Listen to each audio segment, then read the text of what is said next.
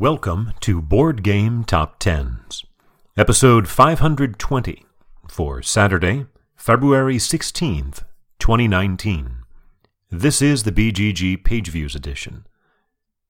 Sliding three spots to number 20 is Dinogenics by Richard Keene, published by Ninth Haven Games with 9,824. That's off 1,318 from last week, or 12% and is 430 fewer than last week's number 20. This also marks the first time that we've had a number 20 game under 10,000 views since back on July 7th of last year. After two weeks at number 15, sliding four spots to number 19 is Teotihuacan by Daniele Taschini, published by NSKN Games, with 10,000 views even. As 100 76 more than Dinogenics, but a 15% decline. It's not very common that you have that even thousand mark. I guess really it's a it's a one in one thousand chance of that happening, huh?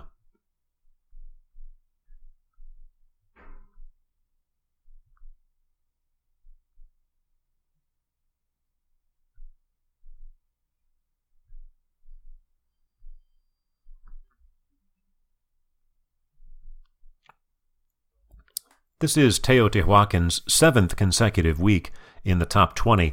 Every other time it's been 15, 16, or 17, so down here to 19. Entering at number 18, Aeon's End The New Age by Kevin Riley, published by Indie Boards and Cards and Action Phase Games, with 10,343. 343 more than Teotihuacan and more than double what it had last week. Sliding out of the top 10 from 10 to 17, The Quacks of Quedlinburg by Wolfgang Warsch, published by North Star Games, with 10,709. That is 366 more than Aeon's End, and a 31% decline.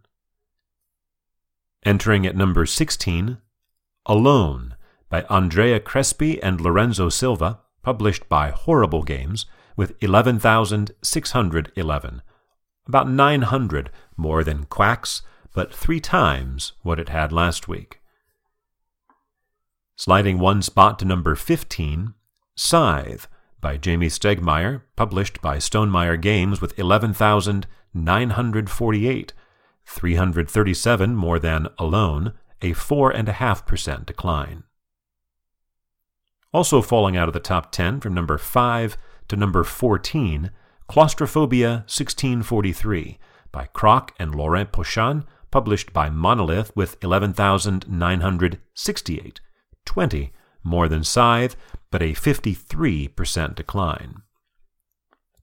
And also falling out of the top 10, two weeks ago number 19, last week number 2, this week down 11 spots to number 13, Sleeping Gods by Ryan Laukat, published by Red Raven Games with 12,438.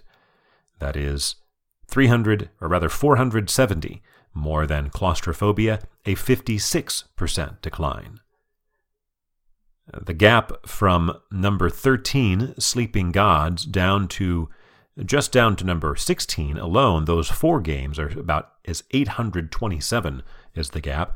But even the, the ones in the top 20 from 13 to 20, the gap is only uh, 2,600.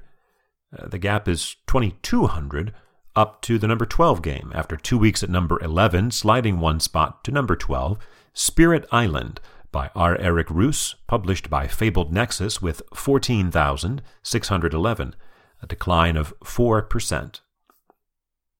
And entering at number 11, U Boat, the board game, by Artur Salwarowski and Bartosz Pluta, published by Phalanx, with 14,689, 78 more than Spirit Island. And then there's another big gap of 2,400 more up to the top 10. We have four new entries in the top 10. We've heard from three that exited Sleeping Gods from number 2 to 13, Claustrophobia 1643 from 5 to 14, the Quacks of Quedlinburg from 10 to 17.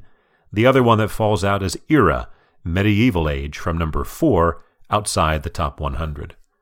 Our first new entry is a debut at number 10, Ghost Star by Pete North, published by Wreak Havoc, with 17,050. It's about 2,000 more than last week's number 10. This is a solo game. It's a sort of a psychological theme in which the player is the mind of the captain of a spaceship. And then there's these psychological stresses. However, after getting funded on Kickstarter, the project was canceled, and there are rumors on the forums of the game being part of a scam, perhaps.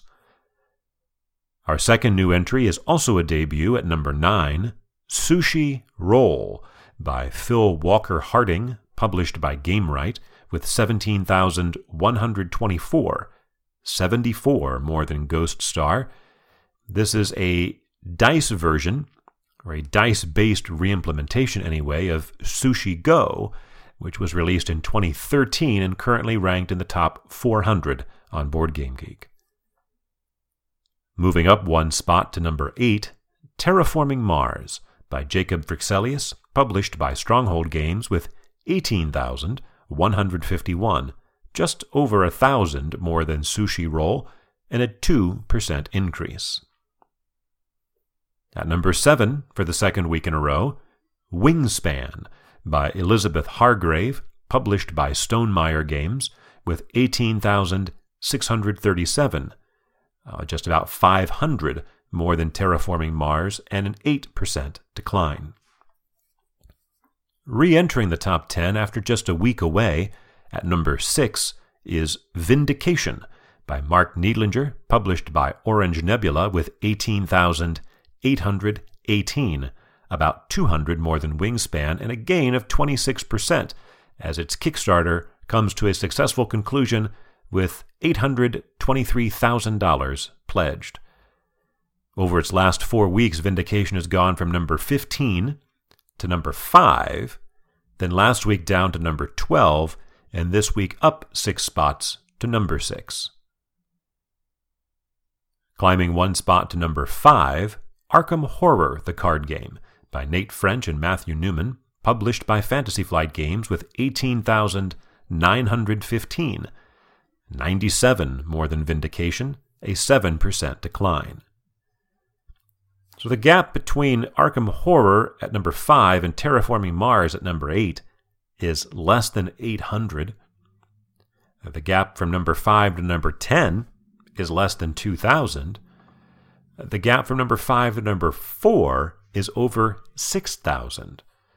Sliding one spot for the second week in a row from 2 to 3 to 4 Root by Cole Wehrle, published by Leder Games with 25,156.